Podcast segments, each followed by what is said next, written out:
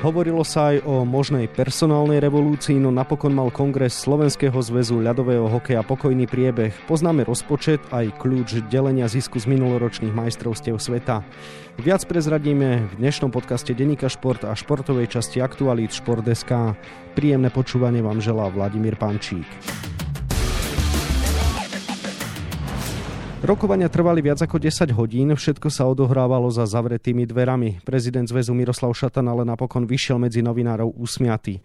O čom vlastne rozhodli delegáti, budem zisťovať u kolegu z denníka Šport Tomáša Prokopa. Tomáš, vítaj v podcastovom štúdiu Športdeska. Ďakujem za pozvanie, ahoj. Tomáš, na úvod otázka, prečo to teda trvalo tak dlho? Lebo sa dohadovali o rozpočte. Bolo tam dosť veľa otázok, že ako sa rozdelia peniaze, čo sa rozdelí, kto čo dostane, tak preto sa to celé naťahovalo a aj napríklad pre novinárov mal byť výstup o 6 a nakoniec bola show nejaké dve hodiny neskôr a bolo tam veľa takých nezodpovedaných otázok, potrebovali si trochu vyčistiť stôl, tak preto to trvalo dlhšie. Rozpočet je známy, hokej bude hospodáriť so 14 miliónmi eur.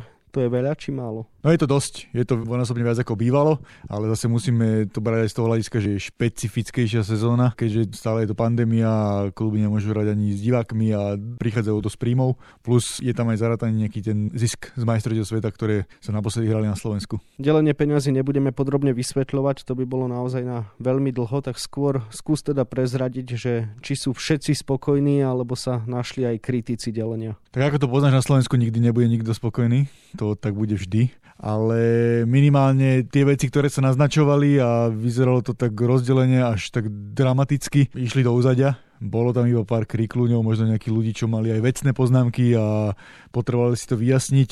Myslím si, že v rámci možností spokojní nejako sú, lebo ten zisk z majstrovstiev sa rozdeli. Zväz tiež na tom, aby to išlo na mládež hlavne a na mládežníckých trénerov, aby tým možno uvoľnili nejak ruky klubom. A myslím si, že v rámci možností, ktoré sú, sa to nejako rozdelilo dobre a aj tie reakcie sú, nechcem povedať, že úplne pozitívne, ale skôr sú neutrálne a keď sú nejaké negatívne, tak ich je menej. Pred kongresom sa na verejnosť dostali informácie informácie aj o možnom odvolaní Miroslava Šatana z postu prezidenta zväzu. Naozaj bol tento scenár horúci? Hovorilo sa o tom, že možno až takto by to vyústilo, ale vždy to bolo len vo forme špekulácií. Aj ja som hovoril, že je to skôr taká palacová revolúcia, ktorá sa možno niekde spomína, ale nebolo to také vážne a postupne pred začiatkom kongresu tieto veci ochabovali a nebolo to v takej rovine, že by sa o tom aj jednalo. Skôr tam možno personálne zmeny na iných postoch boli aktuálne aktuálne, ale nie Miroslav Šatana, lebo možno aj tí jeho kritici, ktorí sú, si uvedomili, že v dnešnej covidovej situácii odvolávať z postu prezidenta po roku také meno, jak je Miroslav Šatan, by bola pre hokej katastrofa predsa len je správne napokon, že sa táto téma neriešila, veď zväz nedávno zažil napríklad aj nepríjemnú návštevu zo strany policajtov z Národnej kriminálnej agentúry. To nie sú veci, kedy by mal padnúť prezident zväzu? Áno, znie to tak, že asi hej, len stále nie sú z toho nejaké výstupy v tomto som nejaký zastanca prezumcie neviny a sami vieme, že teraz NAKA vyšetruje všetko možné a všetky podnety, ktoré sú. Počkal by som sa na to, čo s čím prídu. Jasné, že keď tam budú nejaké pochybenia a ukáže sa tam nejaké nekalé finančníctvo a podobné veci, tak potom nech sa vyhodí zodpovednosť. Ale zatiaľ sa neukazuje niečo, že by sa tam také udialo, takže preto podľa mňa nebol dôvod na to, aby Miroslav Žetan odstúpil alebo aby ho odvolali. Ak sa tuto preukážu nejaké veci, tak OK, vtedy to bude na mieste, ale moment momentálne nie sú nejaké výstupy z toho vyšetrovania NAKA. Čo robí Miroslav Šatan správne a naopak, kde podľa teba možno tak trochu aj kopí chyby? Podľa mňa správne robí to, že snaží sa riešiť veci s kľudom. Pokiaľ si pamätám, tak z jeho vystúpení nejaká ostrá kritika na niekoho adresu bola len na pána Čankyho z Liptovského Mikuláša, ktorého označil ako za manažera ukrajinského typu a aj sa to tam ukázalo, že nie je tam asi všetko v poriadku, keď Mikuláš skoro odstúpil z ligy a vyzeral tam všetko zle. Toto je dobré, že vlastne snaží sa nejako jednať pozitívnejšie, snaží sa dať transparentnejšie možno veci, ktoré boli na zväze, neviem, či sa mu to úplne darí a stále si myslím, že tých pozitív je o niečo viac ako negatív, ale aj o negatívach sa môžeme pobaviť, že čo by trebalo zmeniť. No skús. Tak minimálne komunikácia. Myslím si, že to sa kluby najviac sťažujú a aj výkonný výbor sa sťažuje na to, že niektoré veci vedia neskôr, pritom oni by to mali vedieť prioritne a prvotne, lebo predsa len tí ľudia rozhodujú o nejakom schvalovaní tých krokov hokejového zväzu. Ďalšou vecou je, že toto trošku už počúvam dlhšie, že ako keby tí zlatí chlapci si hovorili, že len oni majú pravdu v tých veciach, ako riadiť hokej, ako robiť tie veci a to, to nie je pravda. Zase nemusí každý rozumieť hokeju, dohral NHL a dobol na tej najvyššej úrovni a podobne, že Podľa mňa treba to brať z nejakého širšieho celku, že aj možno hokejista, ktorý nemal kariéru a nie je taký známy, tak vie tomu hnutiu niečo dať a nemalo by to byť len o zlatých chlapcov, lebo toto dosť ľudí vytáča. Okrem Miroslava Šatana vraj malo byť témou aj odvolanie Martina Kohúta z výkonného výboru zväzu. Prečo bývalý šéf asociácie teda napokon nepadol z tejto pozície? Martin Kohl je taká polarizujúca osoba, čo mu úplne nerozumiem, lebo nenašli sa zatiaľ nejaké dôkazy, že by niečo ukradol alebo že by nejaké veci porobil, aj keď sú tam nejaké, čo mu vyčítajú, že niečo sa robilo drahšie, mohlo sa to urobiť vlastnejšie a tak ďalej. Prišiel taký návrh, ale tí ľudia, ktorí to chceli navrhnúť, si ani nepozreli poriadne stanovy, že zistili, že z výkonného výboru môžu niekoho odvolať až vtedy, keď ho upozornia a sú na to nejaké kroky, ktoré sú v stanovách napísané a oni si to nezistili a chceli to riešiť na kongrese a potom sami zistili, že je to zbytočné, čiže osoba Martina Kouta až taká prepieraná nebola. Ale áno, je to človek, ktorý polarizuje. Ono to vzniklo možno už tým, že keď si ľudia spomínajú na majstrovstva sveta, keď ešte trénoval tým z Deno Ciger reprezentáciu a Martin Kou sa tam dostal do nejakého konfliktu so Denom Cigerom, on sa ospravedňoval, tak to vyznelo veľmi zle, lebo zase Dena Cigera ľudia poznajú ako osobnosť a je to férový chlap a nevyšlo to k nemu pozitívne. Martin Kovci potom aj priznal chybu a možno s týmto išlo v ruka v ruke to, že nezbudzuje len nejaké pozitívne nálady, ale aj negatívne. Miroslav Šatan teda vyšiel z kongresovej miestnosti spokojný. Platí teda, že hokejové hnutie už nie je rozdelené? Verme, že áno. Verme, že áno, ale asi možno len tak návonok. Skôr sa obávam toho, že teraz v tom pandemickom procese, keď stále je niečo v nejakom vývine a nikto nevie, čo bude so športom a kedy budú fanúšikovia späť na zimákoch a ako to bude s financovaním a či pôjdu z financie do štátu, tak každý sa možno nejako ukludnil a povedal si, že teraz nebudeme vystrkovať rožky. Uvidíme, keď sa celá situácia ukludní, že či ten kongres bude nejakým združovateľom tých ľudí, alebo sa potom objaví zase nejaký mimoriadný kongres. Neviem si na to ešte úplne spraviť názor. Čo treba urobiť, aby sa teda skončila možno táto ozbrojená neutralita? Neviem. Neviem, lebo napríklad vo futbale nemám taký pocit, že by to bolo až také rozdelené. Síce keď, dajme tomu, tréner Kozák odchádzal, tak niečo označoval, že je Žilinské a ten, tej druhej strany, že tiež tam asi sú nejaké vnútorné boje, ale návonok je, aspoň ja ako človek, ktorý pozera ten futbal zvonku, tak nemám pocit, že by bol to futbalové hnutie nejaké úplne že rozdelené, ale hokejové stále má nejaké také veci, že od toho pomyselného nejakého bojkotu, ktorý bol a po ňom musel skončiť bývalý prezident Igor Nemeček, tak neviem, či to k niečomu pomohlo a či sa to posunulo. Miroslav Šata musí lepšie komunikovať, musí lepšie hovoriť o svojich krokoch, musí lepšie rozprávať s klubmi a s funkcionármi klubov, aby bol tým spojovateľom lebo on má byť ten, čo otvára tie dvere, lebo jeho tak ľudia vnímajú a on má byť tá osobnosť.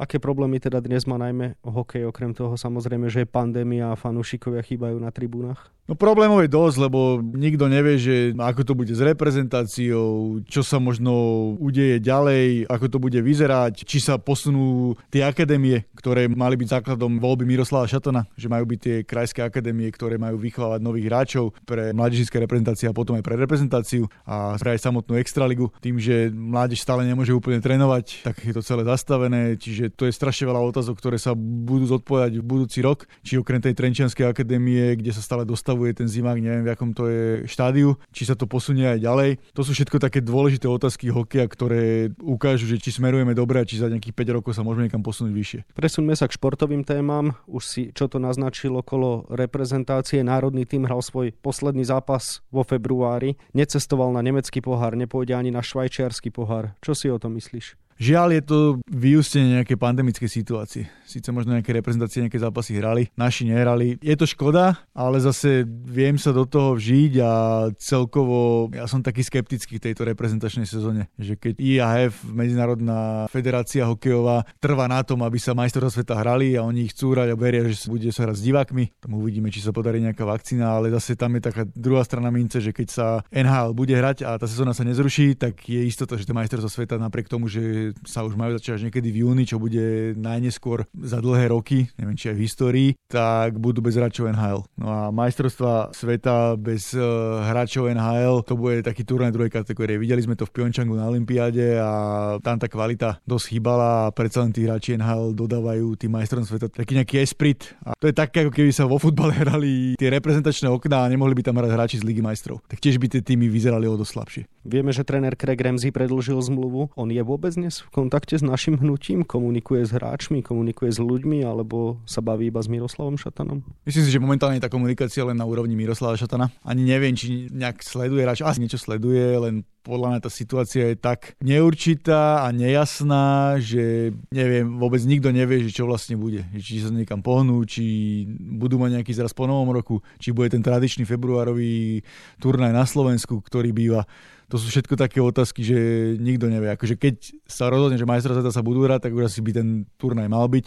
Len zase nevieme, aká bude pandemická situácia, či tu nebude nejaká tretia na lockdown, neviem, to všetko so všetkým súvisí. Okrem seniorského národného týmu nás samozrejme zaujíma aj reprezentácia do 20 rokov, ktorá by mala hrať na prelome rokov majstrovstva sveta v kanadskom Edmontone. Ako to momentálne vyzerá s prípravou? Odohrajú chlapci do začiatku šampionátu aspoň nejaké zápasy? Tak čaká ich bublina vo zvolenie a potom bublina v Edmontone, čiže chlapci budú mesiac a pol tí najlepší v izolácii, čo je dosť ťažké, ale musia sa na to pripraviť. Vo zvolenie ich budú pravidelne testovať a tréner Robert Petrovický sa rozhodol zobrať až 40 hráčov, ktorí dostanú šancu sa ukázať. V tom kempe odohrajú medzi sebou dva zápasy a podľa toho sa bude rozhodovať, kto pôjde ďalej a koho vyberú do tej konečnej nominácie. Veľkou výhodou tohto roku je, že sa nikam nevypadáva. Čiže ja dúfam, že aj tréneri a kompetentní to postavia tak, že postavia mladší tým, ktorý možno výsledkov až tak nesplní očakávania, ale zase môže si spraviť niečo pre budúcnosť. A našou výhodou je, že momentálne máme aj mladých chlapcov, ktorí by mohli ten tým spraviť a do nominácie sa dostať a podľa mňa toto by malo byť také prioritné, že, že zobrať, keď budú vyrovnaní hráči, tak na úkor toho staršieho mladších. Sú tam teda ďalší revajovci či Tatar Švajčiarovci? Uvidíme, či až tak, hlavne v tom ročníku tých mladších, čo sú chlapci 16-roční, tak tam máme dva také super talenty, by som povedal. Šimon Nemec, ktorý pravidelne hráva Extraligu druhú sezónu, obranca, o ktorom skauti sa veľmi pozitívne vyjadrujú a potom vo Fínsku máme Juraja Slavkovského útočníka, ktorý tiež má veľké šance smerom do draftu a smerom do ďalšej kariéry.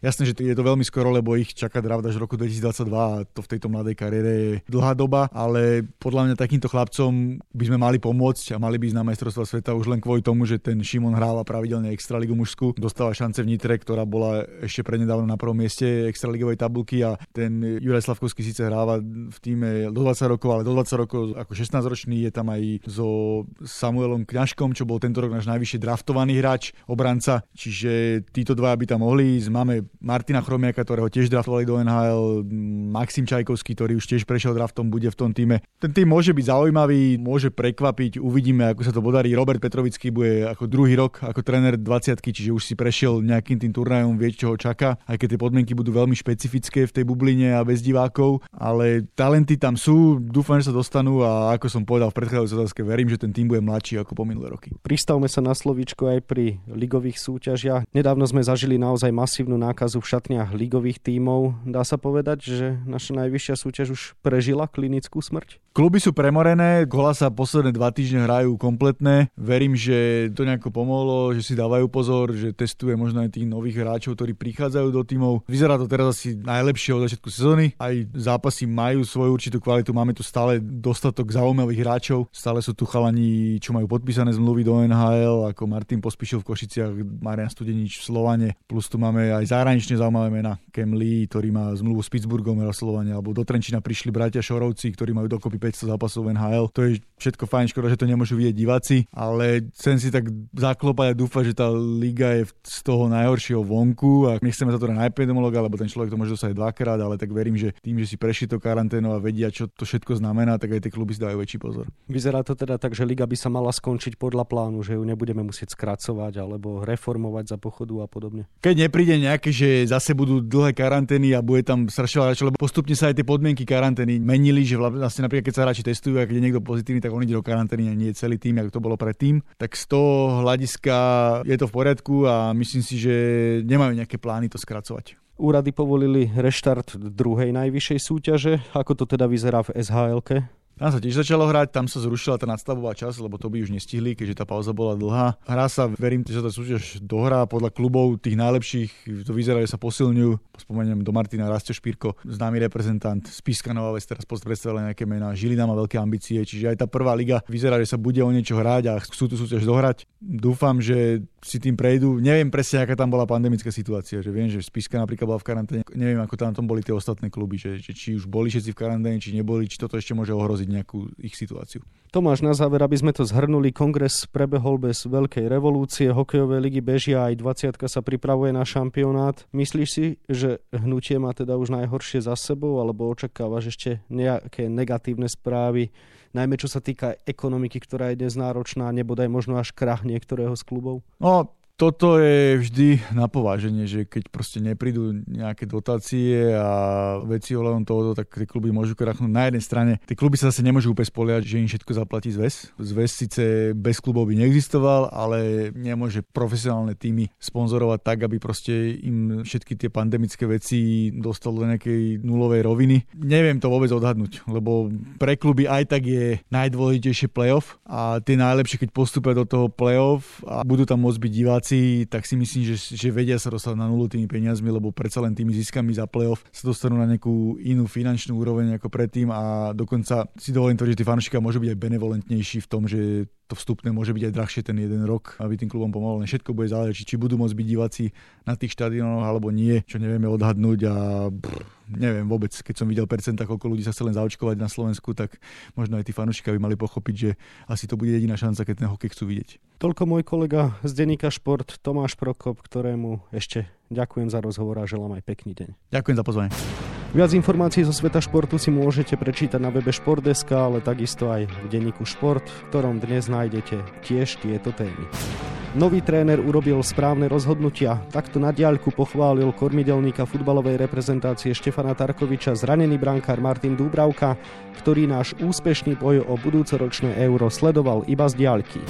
Vraciame sa ku krajskému derby v rámci futbalovej ligy. Spartak Trnava hostil Dunajskú stredu. Motocyklista Štefan Svitko odchádza do Marseille vo francúzskom prístavnom meste, naloží na trajekt techniku, s ktorou bude zápoliť na Dakarskej rally. No a na 24 stranách je toho samozrejme oveľa viac. Scenár dnešného podcastu sme naplnili a zostáva nám sa už iba rozlúčiť. Od mikrofónu pozdravuje všetkých Vladimír Pančík.